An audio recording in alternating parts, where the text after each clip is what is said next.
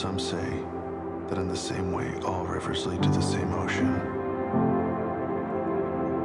all religions lead to the same God. It's said that there's 4,000 religions in the world.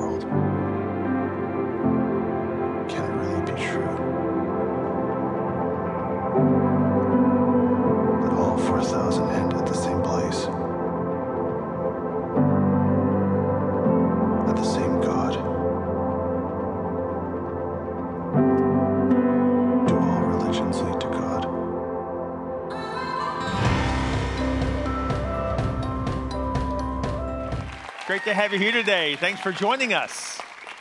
I want to say a quick hello to all of our campuses. Thanks for being a part of our services today. Let's also give it up for our God Behind Bars guys. We love you. Appreciate you. So thankful to have them as a part of our services and a part of our church. And again, just thanks for being a part of our services today. Pull out your notes if you would. You know, we're continuing with the series talking about, you know, do all religions lead to God? And so in that, we study each of the major world religions. Now we're getting to some minor ones, actually. And so what we were going to cover Mormonism and Scientology today. And just to be blunt and honest, it is so much content that I didn't want to extend the service too long. So I'm going to divide that in half. I'm going to do Mormonism today. And then at first Wednesday this week, we're going to do Scientology. And if you can't make it, we understand, but we're going to do it this Wednesday. Uh, I'm really excited about that. And if you can't make it, we will have that on the app as well, so you can uh, download that, watch it. And so, but again, so I apologize if you're like, oh, I came for Scientology. Sorry about that, but we are. I want to. I'm not trying to do false advertising. I promise. Uh, we're just trying to make sure that we actually get the content covered. Because if I tried to shove both of those in one weekend, uh, you would be disappointed in both. And so instead of doing that, let's just take a look at Mormonism today. So pull out your notes if you would, and we're going to dive in because I still have a lot of content. I had to still whittle this thing down. Uh, I know you're thinking, man, this is a lot. This is like two or three pages, and well, I started off with four, five, or six pages, and so I had to uh, to do what I could to get this down in time. So, but let's talk about this a little bit today. But let's first our, our mission statement together. We're here to do what? To take as many people to heaven as we can before we die, period. You know, part of that is really knowing what you believe and why you believe it. And it's also important in today's day and age. Uh, the question 30 years ago used to be, is there a God and is he real? The question today is, which God? And so you, we need to know why do we believe what we believe and, and, and are we right or wrong, right? And so that's important to know that. And so let's take a look at Mormonism today and what they believe. And because Mormonism has been compared to Christianity a lot, people kind of have a tendency to believe they're one and the same and they're actually not.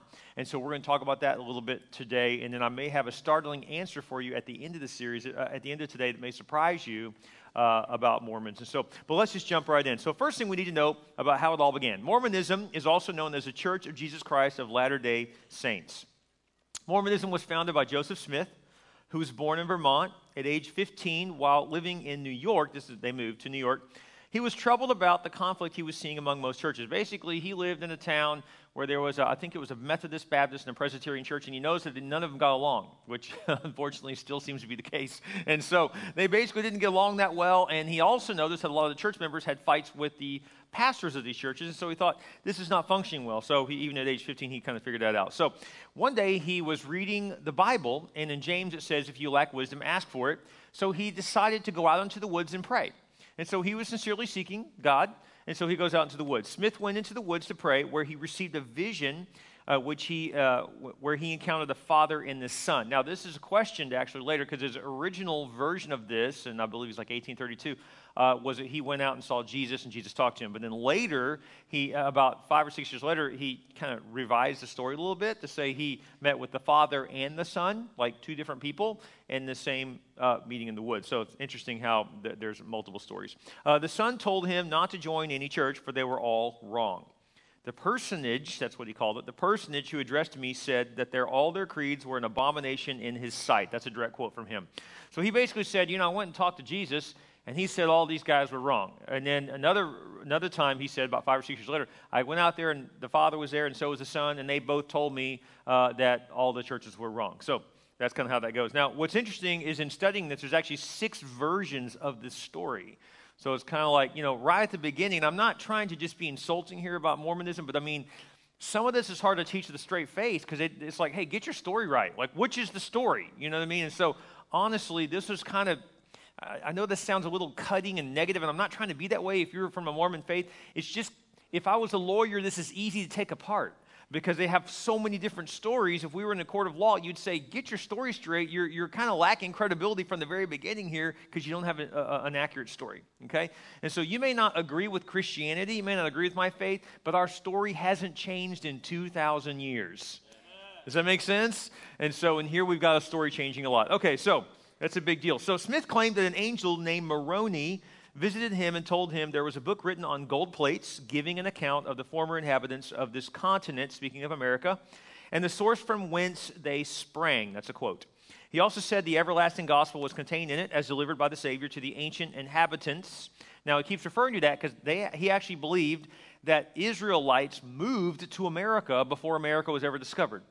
And so, in other words, like pre Indians were, were Israelites that were here. Okay? We're, we're going to talk about that in a moment. But uh, this revelation also told him that God's people, Israelites, came to America long before it was America. Moroni further informed Smith. Uh, the angel further informed Joseph Smith that the translation device called a seer stone was buried with the gold plates. Okay?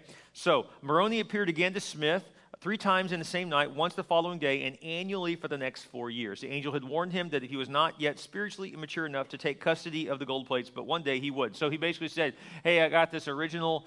Uh, version of the gospel that actually supersedes all the other gospels, and uh, I have it, and one day I'm going to show you, but not yet because you're not spiritual enough. Okay, so that's kind of how that went. Uh, Smith was told that when he was finally permitted to retrieve the plates, he must not reveal them to anyone except those to whom Moroni commanded, or he would be killed. Now, in 1827, a few years later, nine months after Smith had married Emma Hale, Moroni allowed him, this angel allowed him to retrieve the plates with a charge to keep them safe until the angel should call for them. Smith translated the plates from Reformed Egyptian into English. Now, I just have to stop here.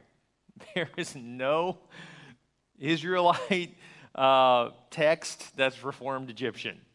There is also no story of the gospel from Israel that's Reformed Egyptian.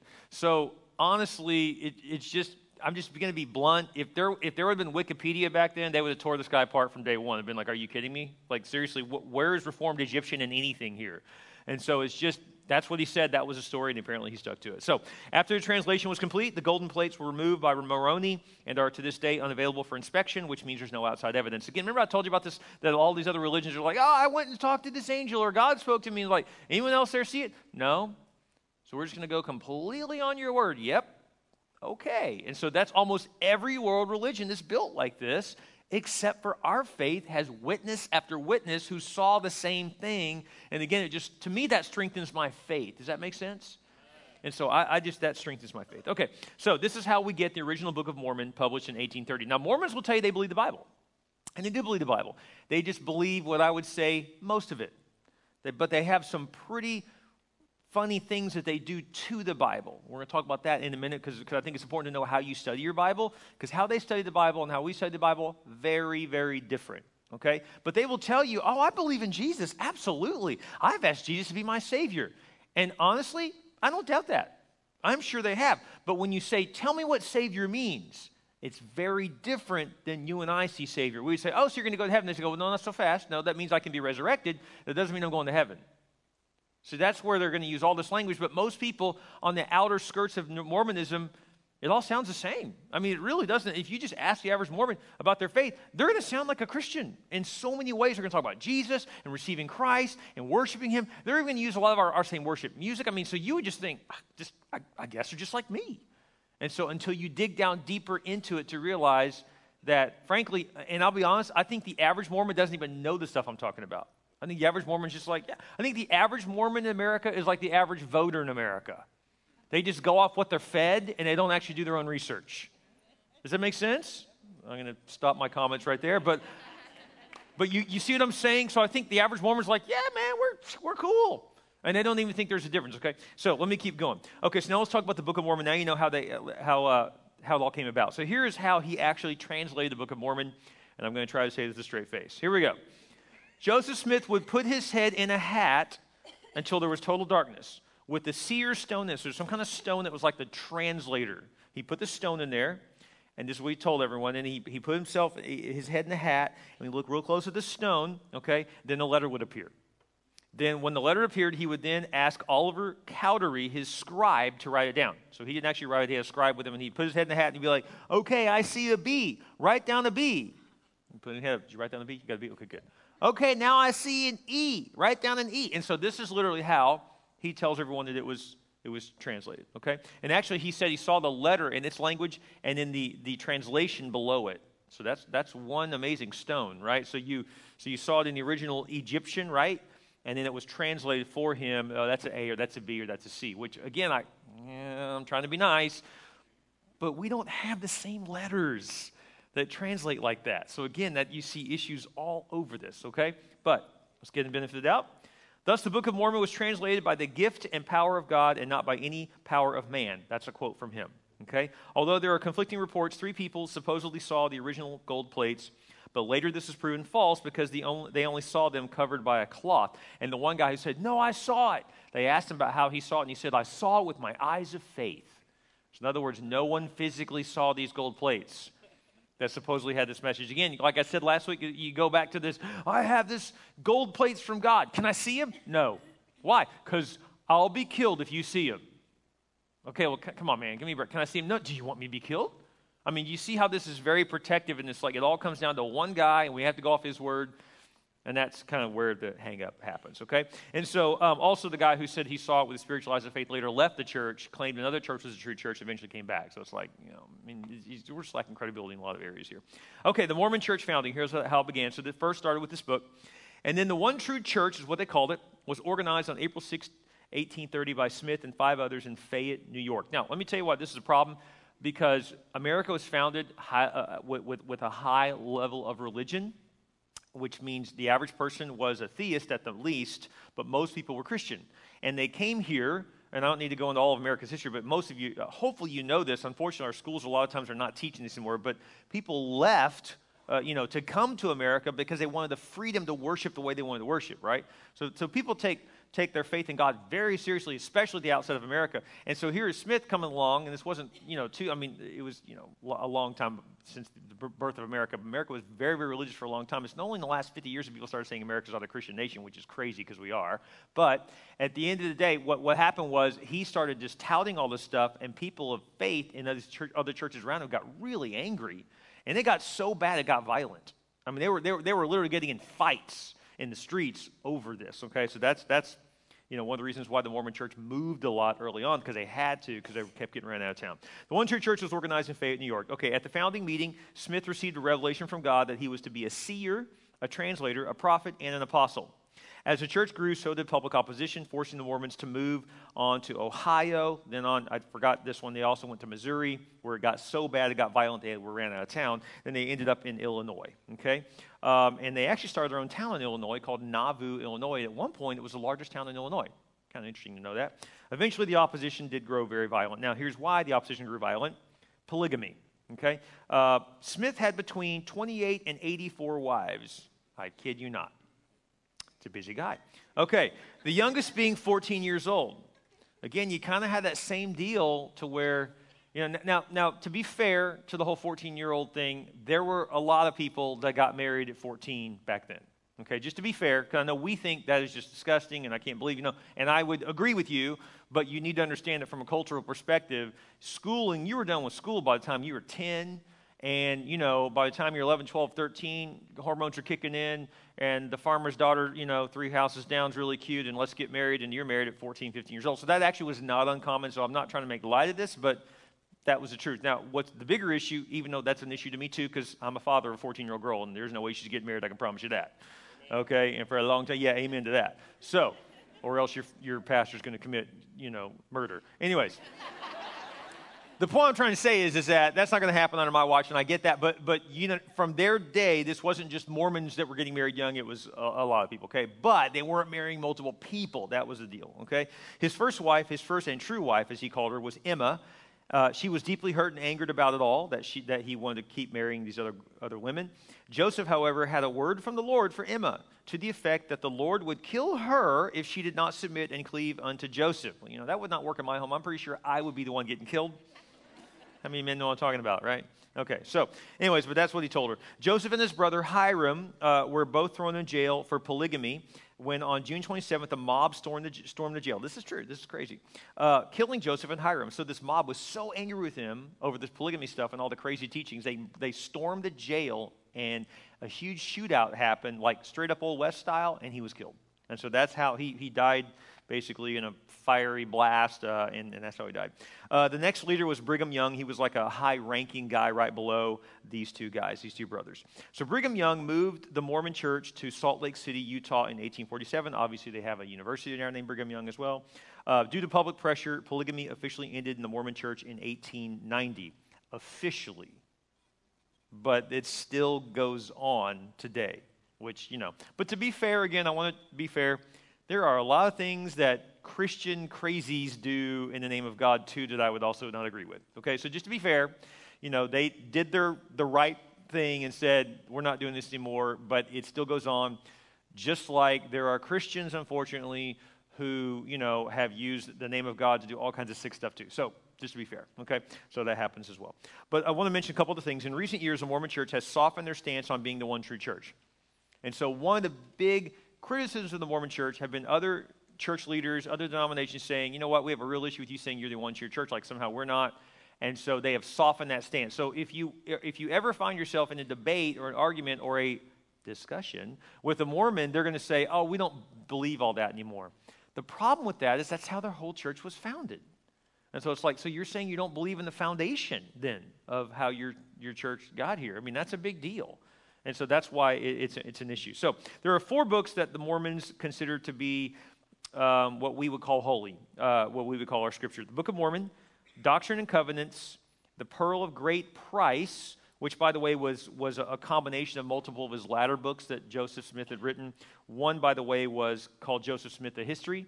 Um, and uh, also, he translated in this book, The Pearl of Great Price, uh, which is like multiple books into one. Uh, it was a translation of, of, the book of Matthew, how he saw it, and also the book of Moses, which was totally created by him.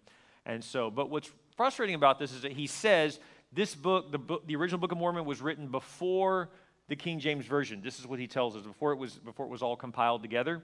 The problem was is when you read part of the Book of Mormon, it's an exact copy of the King James Version, but it was supposed to be beforehand. So it's like, um, I mean, I don't know how to say this nicely other than just to say it. If Google had existed when he was doing this, he would have been discredited the day one and had no followers. Would have been like, no, dude, you didn't write this. This is completely ripoff from the King James Version of the Bible. And so, and also, by the way, his, his writing was a ripoff of other known preachers as well. So that was kind of the deal with that. So, but those were, and they, all, and they also believe the Bible. So here's what they have to say about all that. While Mormons acknowledge that the original manuscripts penned by biblical scholars were the Word of God, they believe that what uh, what passes as the Bible today is corrupt. Does that sound familiar? Right? And so that's also familiar, of course, in Islam as well. Uh, and so it, it, can only be trusted insofar as it is translated correctly. And of course, the ultimate translation, of course, has to come from them. So that's the other issue. So Smith even added a passage in Genesis 50 that predicted his own coming. And I'm going to quote it to you. He said, That seer will I bless, and his name shall be called Joseph. that's completely just kind of thrown in. so it's like, okay. Uh, so that's kind of what he believes. So let me stop real, real quick with that. We're going to get into the theology of what Mormons believe. But before we do that, I want to stop and challenge you guys to be here next weekend. I know it's Super Bowl weekend, but we have got a great, great message next weekend. It's based upon the TV commercials of the Super Bowl past and present. They're some of the funniest, most compelling, most creative commercials. It's the most expensive airtime in the world. It's the most expensive advertising in the world. And so we're going to take some of those commercials and talk about them and basically unpack some, some good theology off of some really funny commercials. And so you're not going to want to miss next week. Check out this video. I've always preferred the cream part of an Oreo. That's crazy. The cookie's the best part. Cream. Cookie. Cream. Cookie.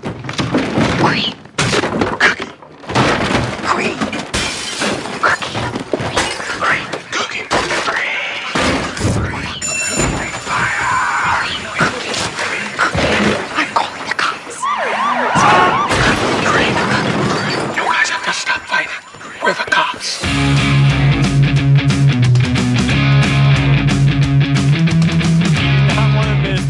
We're going to have a great time. Don't miss the series. Don't miss this message. It's going to be fun. And pull out this card. Would you do that real quick? You, everyone, you should have one of these. I want to challenge you to invite someone, bring in the church. It's a great opportunity to get someone to come to church with you. It's a lot of fun. I promise you, if you didn't come last year, you're, you're going to say, wow, I've never been to church service like that. That was really cool. And so be sure to be here this next weekend, Super Bowl weekend. It's going to be a lot of fun. In fact, right now, if you would on this card, if someone just comes to mind that you think, man, I know exactly what I need to bring, just write their name on the card and give this to them this week. Would you do that? So this is a tool for you. At all of our campuses, we're giving you these. Make sure you take this card and put it in someone's hand. Say, man, you got to come to church this weekend. And uh, it's way in advance of the game. No one's going to miss the game. And so there is so much commentary all day long. It's the same stuff over and over again. So trust me, you will have plenty of time, okay? And so we'll have Saturday night services Sunday morning as well. The only thing that will be canceled next weekend will be Sunday night for obvious reasons, so you can watch the actual Super Bowl. But I want to encourage you to be a part of this and invite someone back to join you for 30 second theology. Okay, speaking of theology, let's jump back into the notes. Let's talk about Mormon theology. Here is where the inner workings of their faith just doesn't make sense. Uh, to, to, to really anything, but let's just unpack it. So here we go. Mormons teach that God was originally a man who lived right and eventually was exalted to become God, and that all men can become exalted through right living to eventually become gods too. It is even taught that we can become gods and then have our own planets full of people.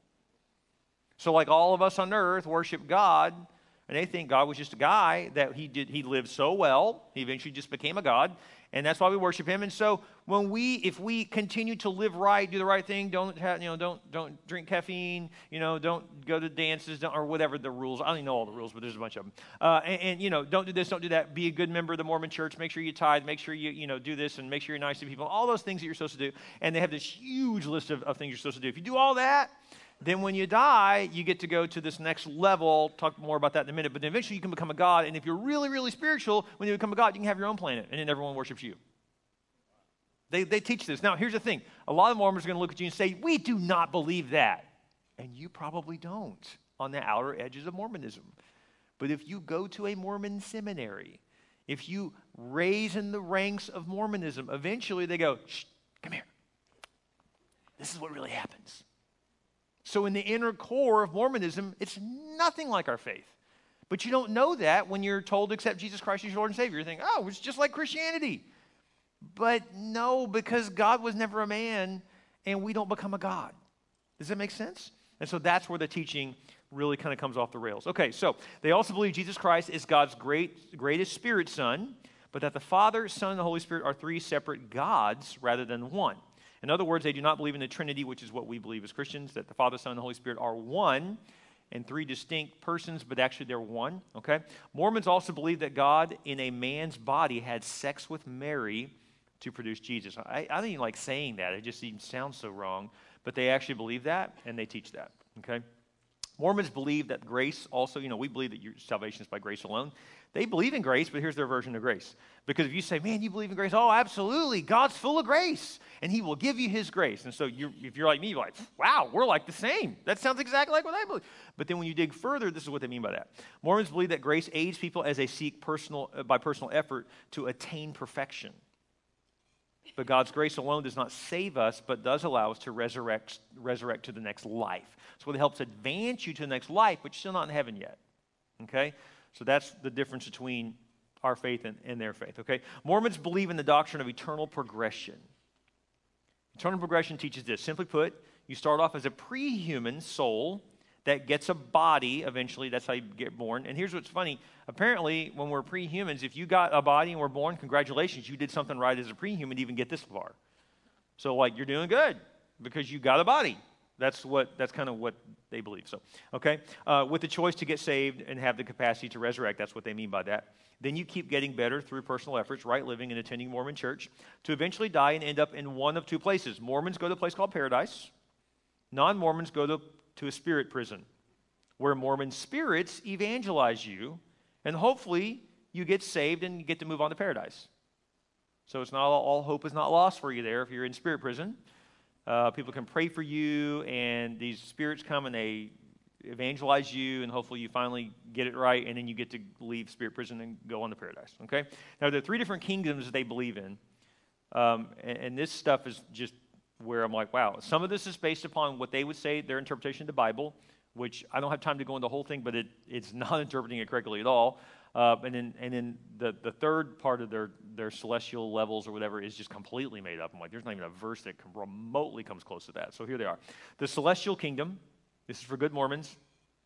And so these are like people that toe the line and, you know, do all the things that they're told to do. Uh, then the terrestrial kingdom, these are bad Mormons or non Mormons. So if you're like a Mormon loosely, but you know you're Mormon, but I smoke. I'm a Mormon, but I sleep around. I'm, in other words, like you're just you're not really following all the rules, but you did grow up in the Mormon home. Then you go to like the less level, which is the the terrestrial kingdom. Okay, in the hopes of kind of that you'll be evangelized and get your life straight, and then you get to jump up to the next level. Okay, and then there's a telestial kingdom, which you go to outer darkness first, but eventually it's possible to move up to the celestial level. This is kind of their version of hell and then hopefully you get evangelized there and move up, kind of thing. So that, that, that's kind of how that works. I don't know if they evangelized and move up from there. I think they may be stuck in that one. I'm not sure. I'll find it out. I'll dig. Uh, but, anyways, but they have three different levels, and that's kind of how that works. Okay, so Book of Mormon problems. Here's, here's just some basic problems of the Book of Mormon.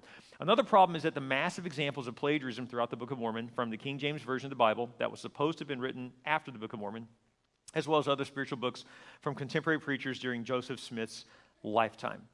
Also, let me get down, let's drill down into some of these. According to Mormon scriptures, the Nephite and Lamanite nations had huge populations that lived in large fortified cities. And by the way, these were in America.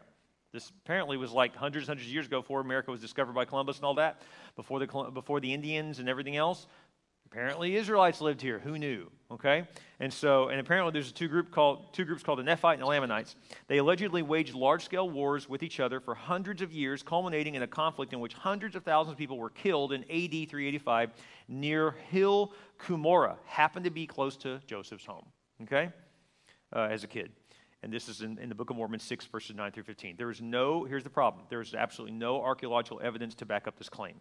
It's just not there. To where all the claims of the Bible we've dug around all over Israel, and there's all kinds of archaeological claims that prove it. To where there's none, that not even one. I mean, we're not talking about hundreds of thousands of people die. Where are all these bones? Where all, where's all the evidence of this? Where's all these weaponry from this massive warfare that happened? There, there's just there's not there's none of it. It's just not there. In fact, the Bureau of American Ethnology asserted there is no evidence whatsoever, whatever, in any migration from Israel to America, and likewise no evidence that pre-Columbian Indians had any knowledge of Christianity or the Bible. It's just simply not there.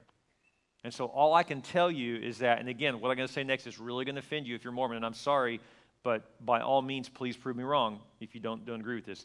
Guys, at the end of the day, I believe Joseph Smith made all this stuff up. There's just no evidence of it. There's just simply no evidence. It's just, I mean, it, it's hard for me to read all this to you with a straight face because there's just no backing of all this, and everything comes down to his one opinion and what he says and what he believes. And you're talking about a guy who has 80 something wives. I'm sorry, I just don't, I'm not buying this. I mean, you can learn a lot about a religion by its founder. Think about our founder, Jesus. Real deal. You know, where's all the dirt on Jesus?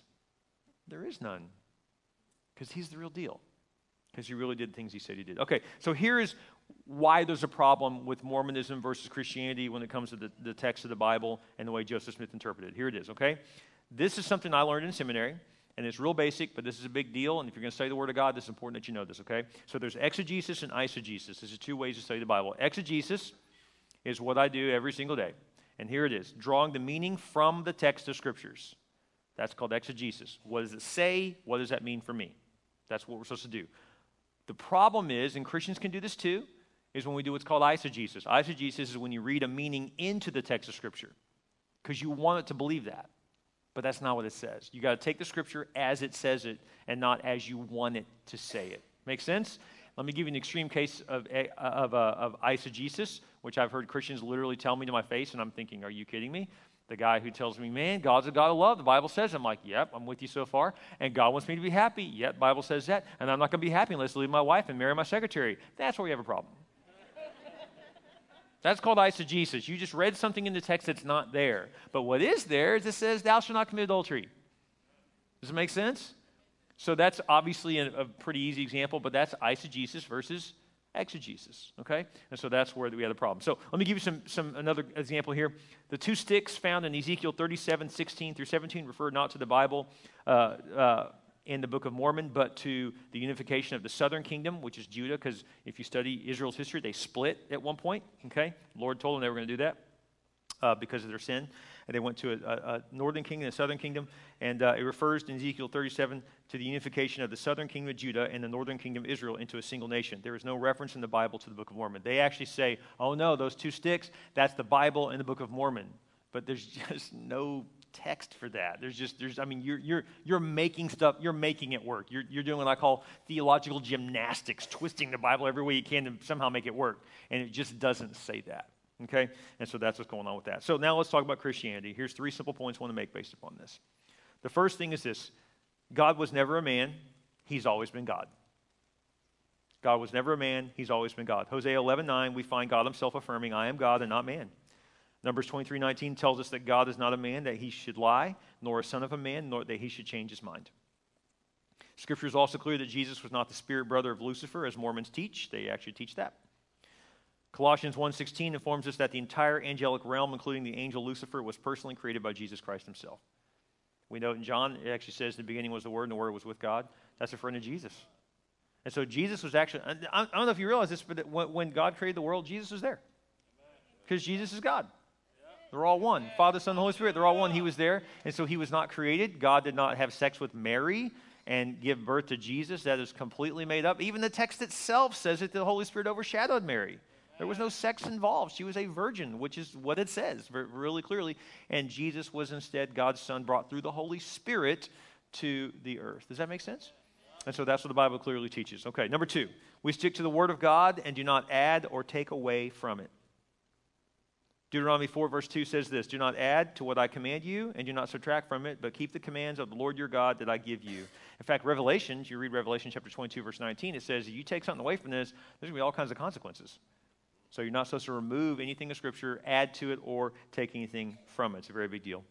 And then number three, and this is probably the most controversial thing I'm going to say all day, okay? But hear me when I say this. Do not misquote me when I, when I tell you this, okay? But listen to this. Can a Mormon become a Christian? I actually believe that many Mormons are Christians. before you get mad at me, let me tell you what I mean by that. Okay? Just like I believe we're going to go to heaven, there's going to be Islamic people that are in heaven. And there's going to be some Buddhists that are in heaven because they will tell their families that they're Islamic. They'll tell their families that they're Buddhists because I don't want mom and dad mad at me. I certainly don't want to get killed. But then maybe some point in time in the temple, they're worshiping in the way they worship in Islam, they're worshiping in the way they worship in Buddhism, and something in them is going, This is not right. This just doesn't feel right. There's just, this stuff is made up. And at some point they go, But you know that missionary, you know, growing up in Iraq, they were always nice to me. And they didn't threaten to cut my hand off when I stole. They were sweet, and I just think they're sincere, and maybe Jesus is real. And then maybe at one point when everyone's bowing their head praying to Allah, they just closed their eyes and said, Jesus, if you're real, would you come in my heart? Boom. God's grace is so good in that moment, you're going to be in heaven. Does that make sense? So, so I'm not saying that all the doctrine of Mormonism line up with Christianity. No, I'm clearly saying they don't. But thank God in His grace, there's a whole group of people that probably are Mormons that don't even know about all this stuff, that just were told Jesus loves you and He wants to save you and you should ask Him in your heart. And they did, not realizing all the stuff that they add to that. And they just said, Jesus, in, in simple faith, not even knowing the other stuff, Jesus, would you come in my heart? And boom, He did.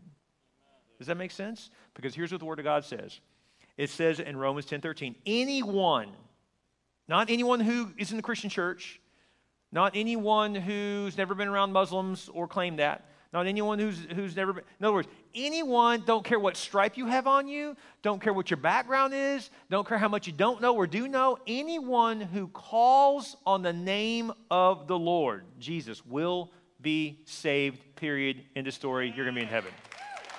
Make sense? You see, grace is grace. You don't do anything to earn it, you don't do anything to mess it up. And if at any moment, in, in, in just a small fraction of a moment, you actually have a thought, a fleeting by God's grace thought of maybe Jesus is real and maybe I need him. And just, just this once, I'm going to actually just go for it. Jesus, if you're really there, just come in my heart. Boom. Your eternity was secure that moment, that millisecond it happened. Thank you, Jesus. Your grace is so good. If I'll do that, I'll receive you. Well, I'm personally offended that they're not living their life right. Well, you can be offended all you want, but you can tell them that when they're in heaven with you. because our theology, the Bible clearly teaches anyone, not anyone who's good, anyone who leaves this lifestyle, anyone who gets it straight, anyone, anyone who asks Jesus in their heart, don't care who you sleep with, don't care whether you sleep with anyone or not, whether you sleep with 80 wives or not. I don't care whether, whether you believe this way or that. I don't care about any of that stuff. You murdered 3,000 people personally. Did you ask Jesus Christ in your heart? See you in heaven. I know that's so radical, but that's the point of our faith is that we didn't do anything by our efforts. It's what Jesus did for us. It is completely about Jesus and simply receiving him. And I don't care what label you got on you. If you will simply receive Jesus, you're going to heaven. It's that simple. Now, I hope you follow through with living right and honoring the Lord and stepping into His Word and realizing what theology is wrong. And all. But even if you don't get to that point, I mean, the guy was hanging on the cross next to Jesus is down on the cross. He says, Lord, remember me in your kingdom. Did he have time to work anything out?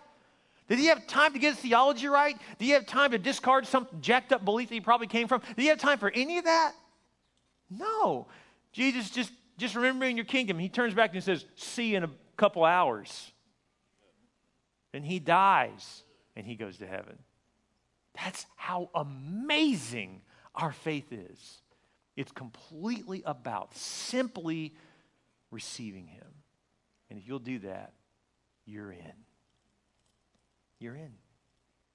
This is why the gospel is so powerful because it's so simple and so real, and it doesn't require our efforts. Now, I hope you live for the Lord because it's a good witness at that point.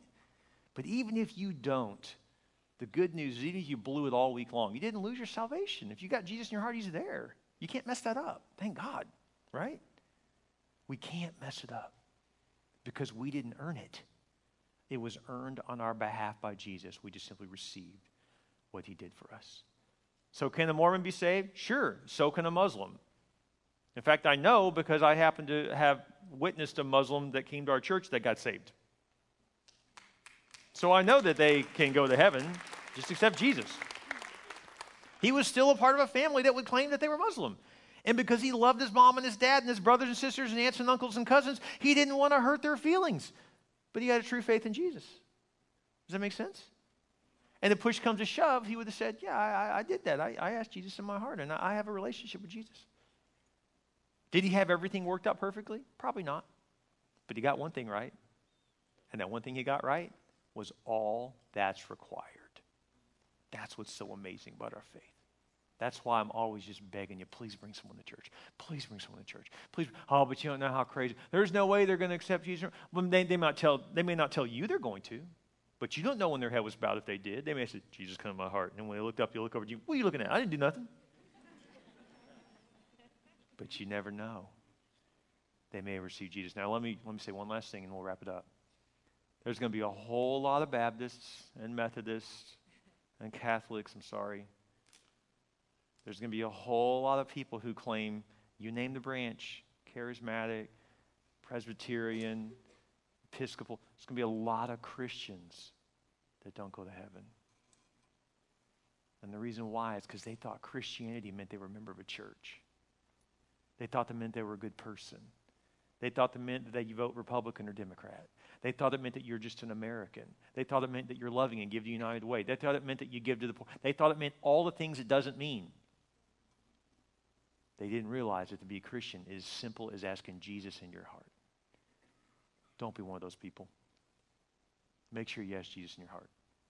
And once you do it, you're in. It's that simple.